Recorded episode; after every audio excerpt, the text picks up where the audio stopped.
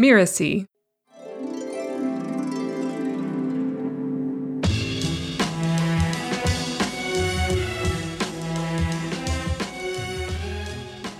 I just actually look for truth everywhere, and I find that truth exists everywhere, and it matters not the name of it. It's just branding.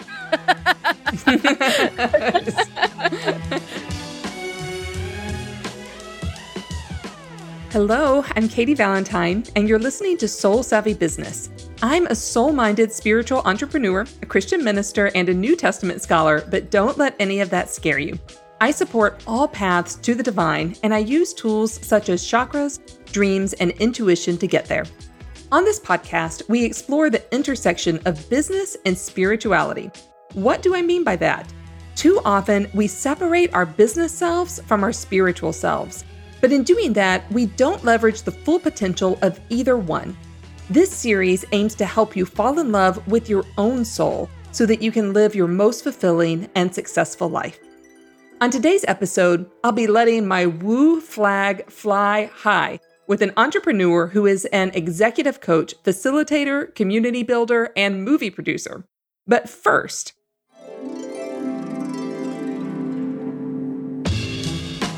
in every episode, I offer a tip around abundance and your spiritual journey. This tip is going to be contrary to the entrepreneurial mindset that most of us have, including me. It's really, really simple. The tip is to get bored. And by bored, I mean really bored, mind numbingly bored, even. But don't worry, you don't have to stay bored for too long. Boredom can be really essential to our spiritual lives and our entrepreneurial lives too. I know, we're all busy planning, emailing, setting up funnels, living life, all of which are important. But your willingness to just be and to get bored speaks volumes to the universe. Nothingness and leisure time are also their own forms of abundance. When you sit, meditate, pray, or just relax, you're actually risking being bored. And that's a good thing. By giving spaciousness to your life, you allow more room for abundance. And in that space that feels like boredom, you're actually allowing new ideas to generate and to flourish without you having to do a single thing.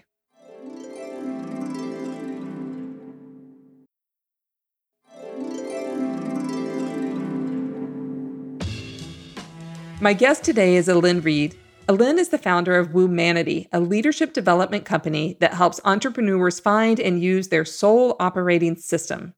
She co founded the exclusive Secret Knock Conference and was the executive producer for Wishman, a movie about the life of the Make a Wish founder. She's on a mission to help build soul literacy in humanity. And fun fact, she was the first Filipina to summit Mount Kilimanjaro.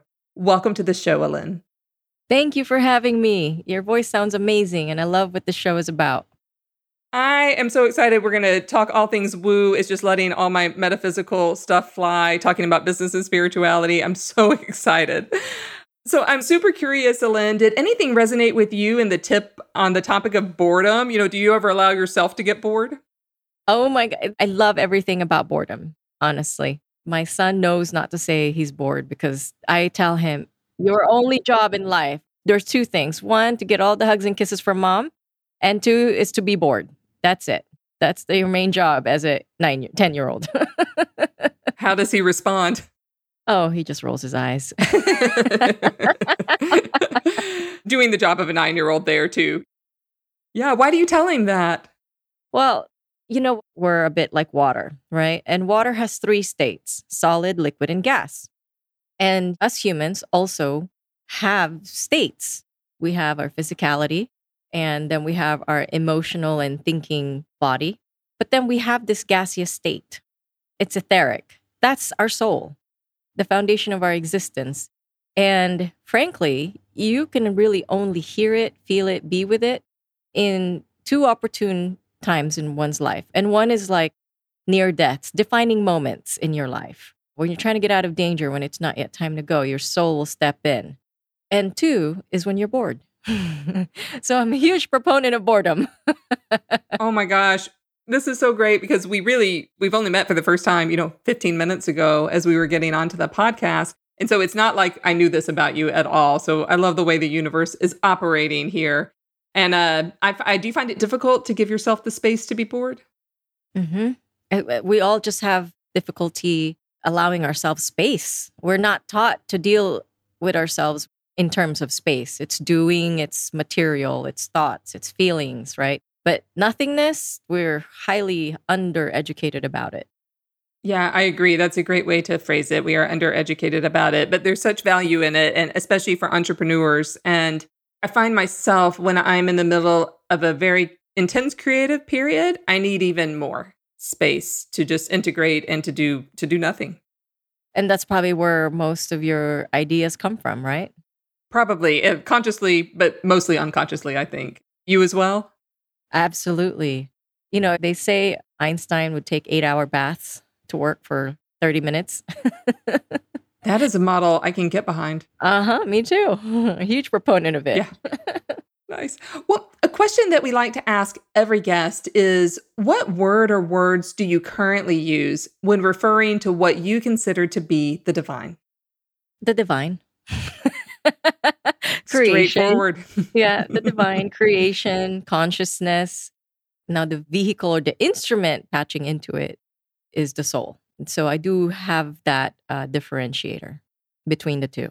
Tell us a little more about that. What's what's different between them? Well, it's like the consciousness or the divine is the bigger soup we're all in. And our soul, it does have two parts. One is the individuated part that comes with what makes us us, what makes us original, what makes us the quirky things that we are, right? Soul to soul. So there's 7 billion people in the world, there's 7 billion footprints and fingerprints, correct? And as such, there's also that kind of individuality reflected on a soul level 7 billion different soul signatures as well, at minimum. And so that is one part of the soul. And the other is the one that is like the divine. It's patched into div- the divine. It is not individuated. It's not personalized to us. It is what is what's called, you know, we're all connected and we're all one. That's that aspect of the soul. So do you see the divine less as a personality and more as as a force that animates the universe or uh, none of the above? Absolutely. I see it as creator and creation together as an organism, if you will, that's ever changing and ever vague. right. Yes, I can resonate with that.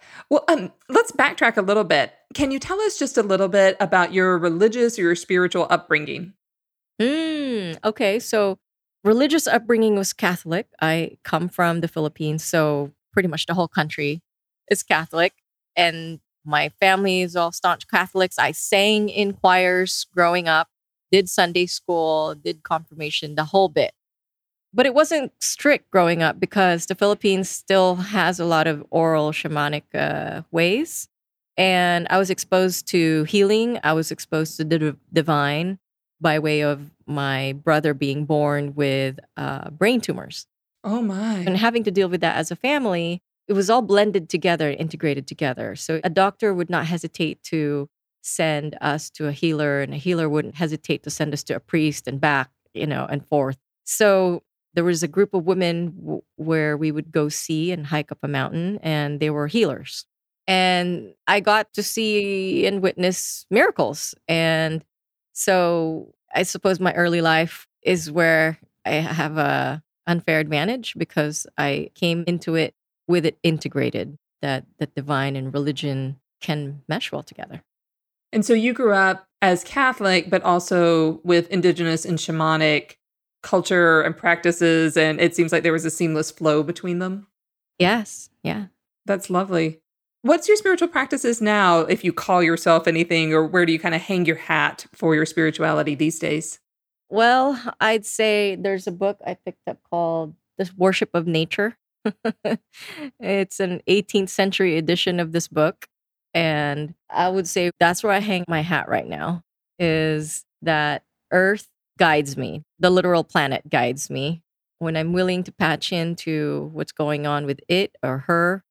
But I learned that I find and be in tune or attuned to where I'm out of alignment with myself and with others, where I need to grow, how I need to grow. And so I would say that's where I hang my hat. And that's what led me to the work of the soul, uh, actually, was following the earth.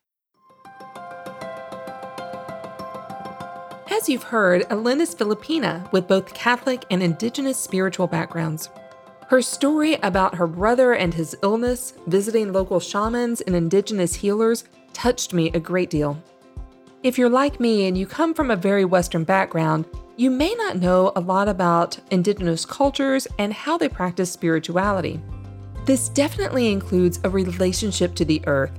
Many Westerners tend to care for the earth either as a responsibility or sometimes tragically as something to exploit. Indigenous spirituality often has a very different relationship to the earth. Of course, indigenous cultures vary widely.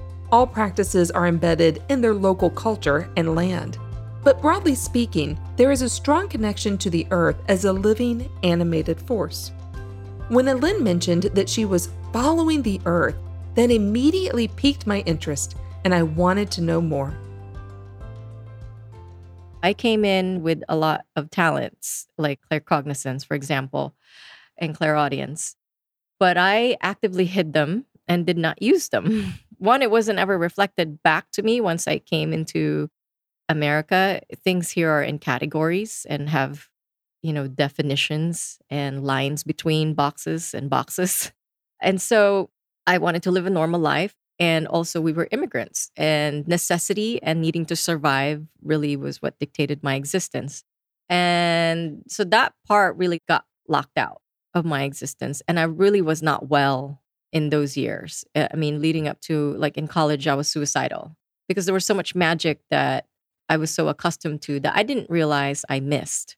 And so, you know, what is the defining moment? Well, I've been an entrepreneur. I cultivate and run a big community. I've helped others form communities. And there was still something missing. And one night, when everything quote unquote falls apart, like every dark night of the soul experience, I heard this voice that says, You are going to do this or we're going to take you out. In the floor of my closet, I'm like crying. But I sat up. I was like, who said that? I'm by myself. It was a whisper. And it unfolded from that moment as to what I have to do, which is retrieve back this aspect of myself, teach others about it, which is the soul. And that's how I'm here. Oh my gosh, that's amazing. I'm curious if there's anything from your Catholicism that still lives within you or that you hang on to, or do you feel like you're more in the earth based, or maybe my American self is just making categories where there are none? I went to Catholic school even in high school here. And it was an all girls school, and I was taught by nuns. They were so wonderful. They really taught and fostered great relationships with women. Those girls, my friends from that time in my life, loved me when I was unlovable. And those nuns were so playful and taught us the original word for Catholic was actually universal. It was supposed to be for everyone. And in our religion classes, they really taught us to think far and wide beyond what the Bible told us. And so there was always this permission or honoring of the independent person for whatever reason. That's the kind of Catholicism that I was exposed to. Now, do I go to church? No, I don't go to church. I can't, it's hard for me to grasp that there needs to be a third intermediary between me and God. But actually, I learned about other religions because that was one thing that they taught us in Catholic school. Actually, a whole year of world religion before they even taught us the Bible was to learn about all the other religions and their history and how they came about and why they came about. So I just actually look for truth everywhere. And I find that truth exists everywhere. And it matters not the name of it, it's just branding.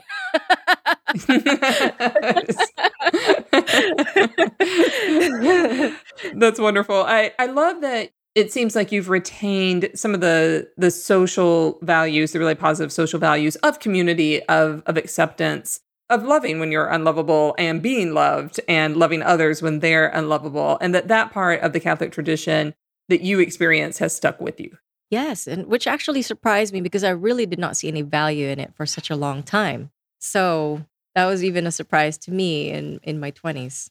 So there's always value even in rigidity or even in structure. I'm not a throw the baby out of the bathwater sort of person, although I used to be. Yes, those mighty shifts occur. So. Uh-huh.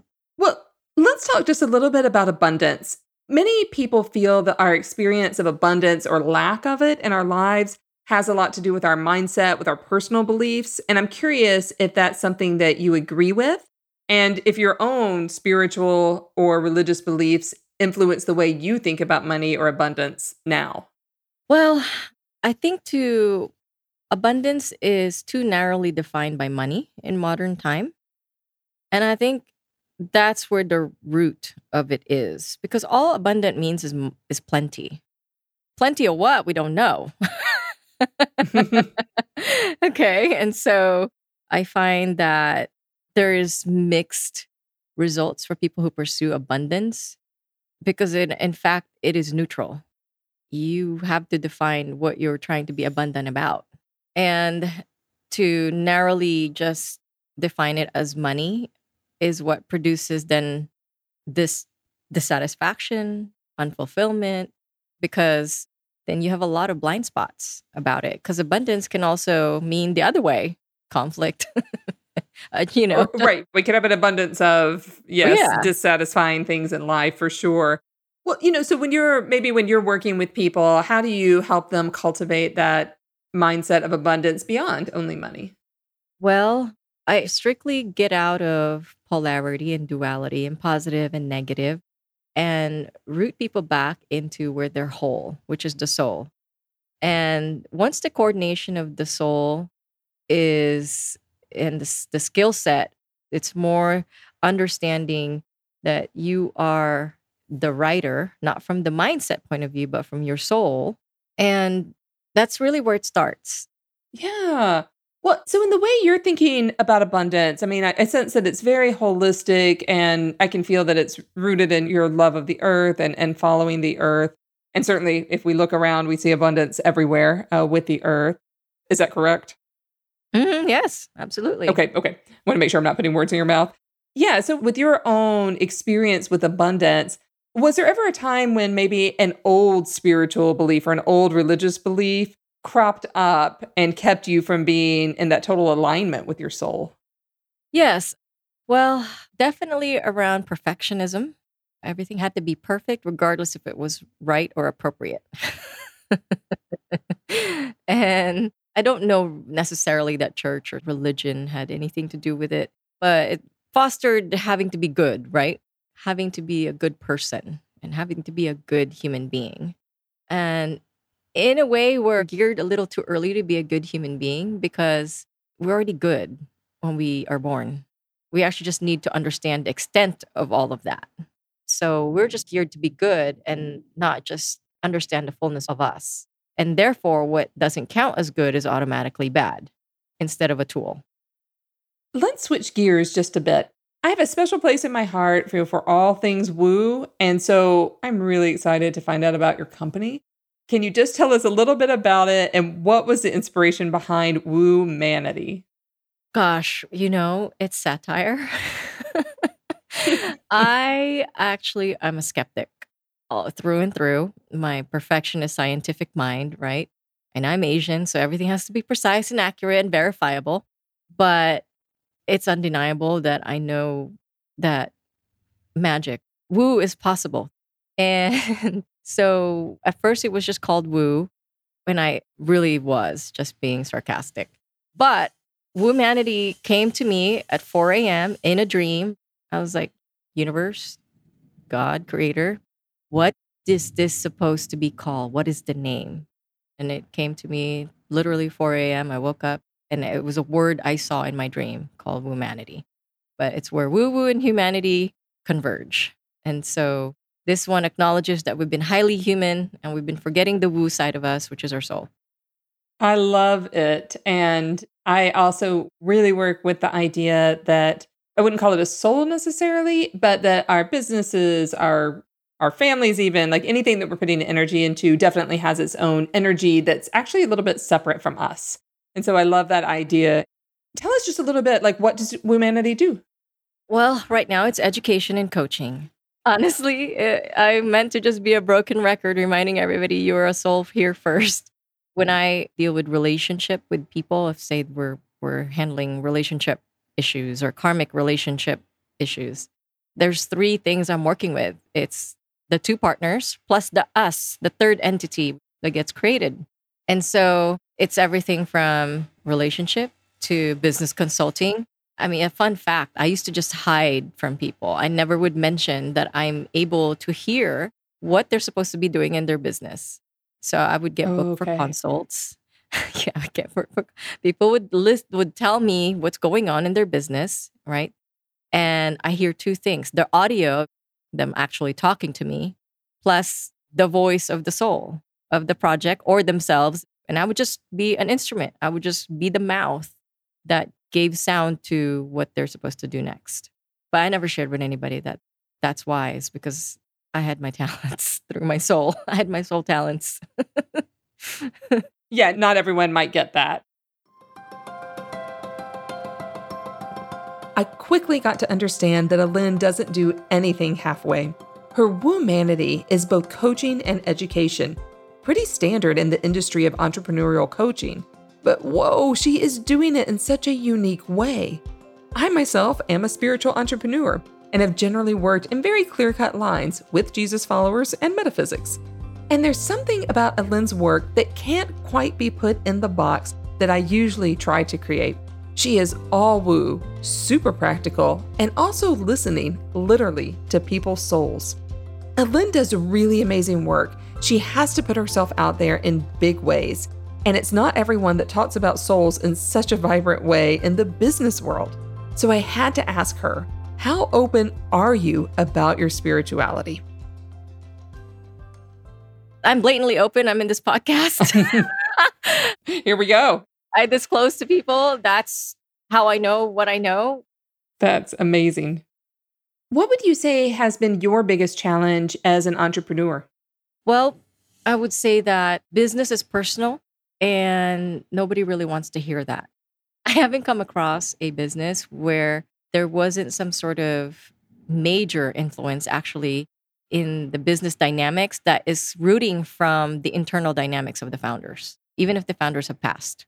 So the ones who are okay with the blunt truth do well. The ones who just want someone else to fix it for them versus being active in participating in the solution and need it sugar coated, I don't do so well with.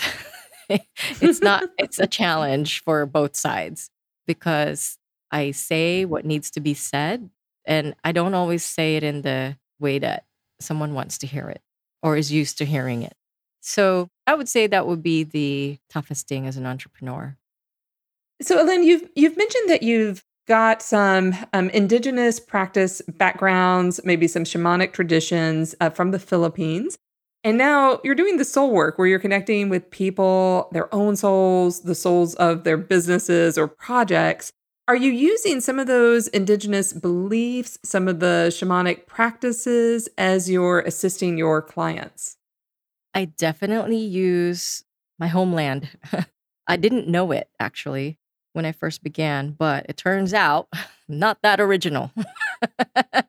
my tendencies do root from my homeland, which is they believed in animism, that everything had a life force, a beingness, and has life. So that is the root of this, what is I'm calling today soul work and soul and soul operating system. So yes. So was there ever a time when it was, you know, scary to to click the publish button and be really out there about this kind of soul work that you do? Because I know for me, when I clicked publish on anything having to do with metaphysical and my Christian journey, I thought, oh my gosh, I'm about to close all these doors. Of course, it ended up opening doors, but it was extremely terrifying to uh, push publish. And I'm curious if you've had the same experience. Every single time. Every day.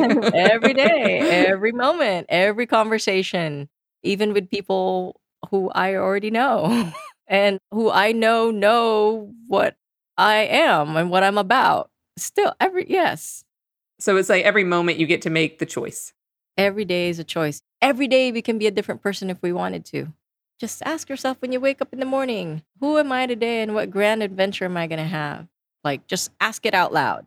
Don't wait for an answer and let the day unfold. So, Ellen, how would you describe being in alignment because what you've just described gives us a lot of opportunity to wake up in the morning and to choose alignment, but it also gives us the opportunity to wake up and think, oh, not today. I can't, today is not a day for alignment, either by our actions or by our conscious thoughts. So I'm curious, what do you describe as being in alignment? In alignment to me means is that what you just described, that I will wake up, I'm like, not today, and being okay with it because that is what the day is supposed to be like. Everything is in season and cycles. We're not supposed to be go, go, go every day. The sun rises and sets. So, who are we to think that we can be on the same exact schedule and feel the exact same way every single day? That to me is out of alignment, actually. So, being out of alignment could be like not giving yourself space to be bored. Yes, yes, absolutely. And what about you? Where do you find it challenging to be in alignment or not? Oh, gosh. Okay. So working with people that I feel not so 100% about. Oh, yes. But they come with clout, they come with experience, they come with pretty words, they come with a network. They bring a lot to the table, but something says something's not quite right. And I would ignore those. And, you know, I'm practically 100% in all those feelings when it came to that. It just took maybe five years to reveal itself, seven years to reveal itself. What did you do to kind of rectify that to get back into alignment? Well, I would go through the motion of like, well, you knew it back then. See, right? Like I would self shame, right? Like how stupid. Of course, you knew it and you wouldn't listen. Like you should have listened to your gut or to yourself. And I wouldn't say I rectified right away. I would say I would stew in shame first. that is the reality of things. and then eventually went, okay, well, I don't have to do it uh, over and over again. This doesn't have to be Groundhog Day. And so I don't do that anymore. And do you have any particular practices that help you get into alignment, that help you be expansive? Yes. When I wake up, I always call my soul in. I found me and actually a lot of humans are out of verse with being able to hold their soul in their experience in their bodies. And we're all like checked out. And so I would do little things like in the grocery store. I would patch in, I would tap where the sternum is at, just where it hits the diaphragm. And I'd call my soul in, like, I am Lynn, I'm here. Like, I would command myself in and I would understand what it felt like when I was there and when I wasn't. Yeah, so it sounds like a very simple technique, this tapping. And as you describing it, I started doing it. And it sounds like it's also accompanied with some mindfulness and your own knowledge and expertise around the nature of the soul and the energy. Absolutely. So you talk about soul literacy and soul literacy being part of a prerequisite for true success just can you tell us what does soul literacy mean for you? And we would love to hear more about the soul operating system too. Okay, so the soul is a blob. I, will just call it as a blob. That's what I see it as. It's partially liquid, partially gaseous, partially plasmic in nature. And it has an anatomy, it has a shape, it has movement, it has colors, and so that's what I mean by the literacy of it. We literally need to know the parts of the soul body. And the operating system is how it works, how it does the download from the universe and from our other lives. How does it all coordinate together? How is it supposed to coordinate everything? Because there's different states that the soul is in. So once I call in, you know, my soul, then I have to go, oh, so it's present, but is it active? So most people, their souls are present. I can see it in their field, but it's passive. It's not active because usually the mind has taken over. Being right has taken over. Being a good person has taken over. All these decisions and tasks and responsibilities have taken over. And so then that's the next layer. Then I have to go, okay, how do I enlist this, the activation, right? Which is where boredom comes in. Actually, it activates in the boredom. Isn't that funny? It's divine, yes. divine boredom here. And when you are helping entrepreneurs or you know, people with with business projects, this is something you're helping them do as well. Yes, because it has to be integrated into work, into family, into parenting, relationship. Absolutely. That is beautiful. I I love Allyn's take on the soul. It got me thinking about the soul in general, and after all, this podcast is called Soul Savvy Business. Allyn talks about the soul based on her Catholic background, her indigenous roots, and her own experiences. The word soul comes from the Greek word psyche, or psyche as we usually say in English. It has a whole host of meanings, such as life, conscious self, immaterial soul, and more. The Greeks themselves were expansive in the way that they thought about the word.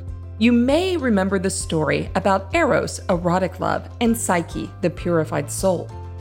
While historically many Christians have been overly worried about the immortality of the soul, especially whether or not a soul is going to heaven or to hell, other Christians have also spoken about the soul and its mystical union with God, a little less worried about eternal damnation and more concerned with the current state of the soul connecting to the part of the divine that is eternal. As you can imagine, I think of the soul more like my mystic forebears.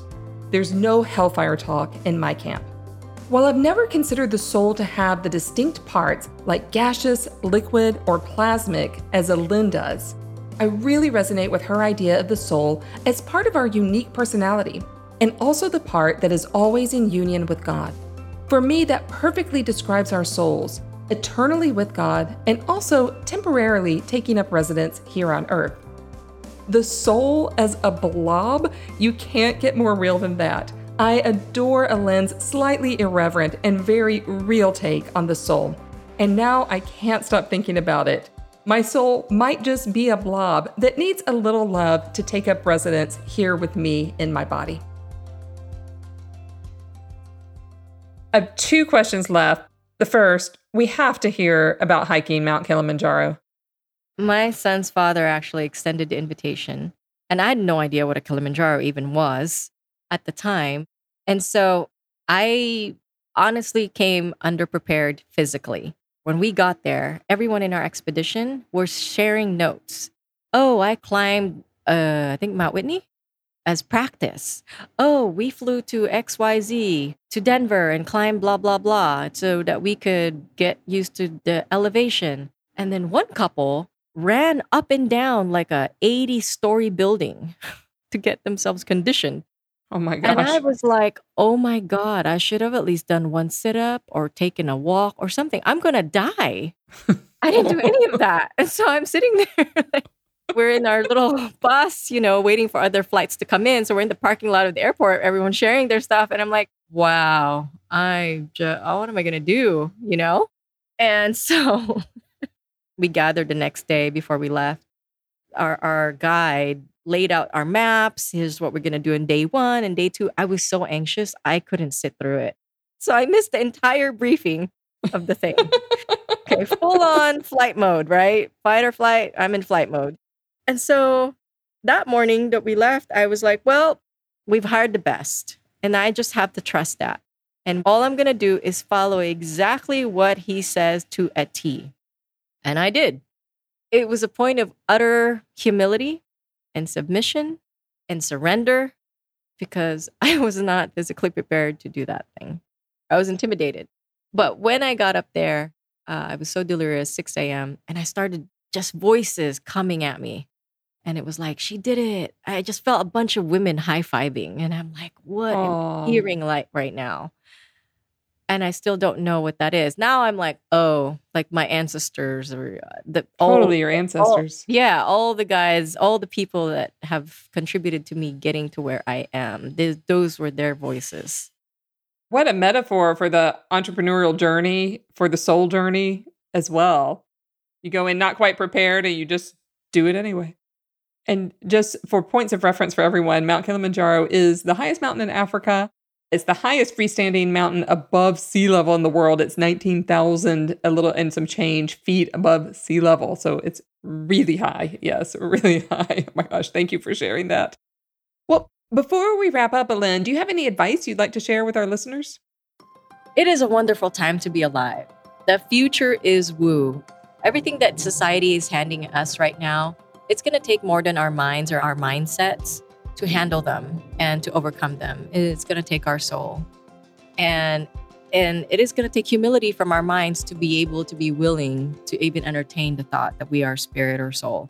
And so I would like to leave the audience with that. That's amazing. Yeah, it's all about developing our souls and connecting the souls to all parts of us. And this is so terrific, Allyn. Thank you so much for being here. What is the best way for people to find you? well, I'm super easy to find. You can Google me, Allyn Reid, and I've got Facebook, Instagram, of course, woomanity.com. I respond there as well. And Allyn is A L L Y N, just for everyone.